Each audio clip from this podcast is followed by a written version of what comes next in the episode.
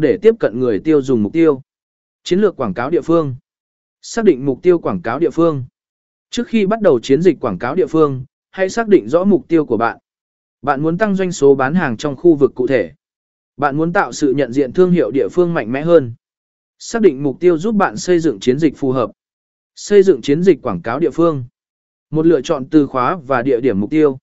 Để quảng cáo địa phương hiệu quả, bạn cần lựa chọn từ khóa và địa điểm mục tiêu chính xác.